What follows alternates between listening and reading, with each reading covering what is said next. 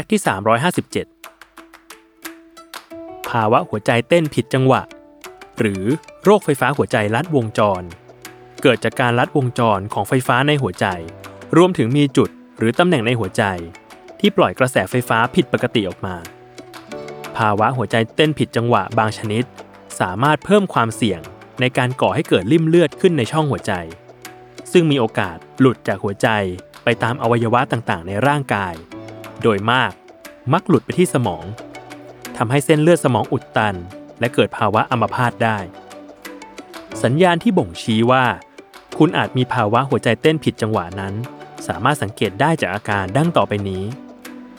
1. ใจสั่นหวิว 2. มีอาการหน้ามืด วูบ หรือแน่นหน้าอก 3. เป็นลมหมดสติ เกิดจากหัวใจเต้นเร็วหรือช้ากว่าปกติ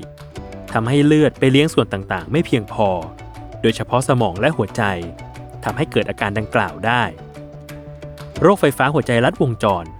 สามารถรักษาให้หายขาดได้ ด้วยการจี้ไฟฟ้าหัวใจที่ลัดวงจร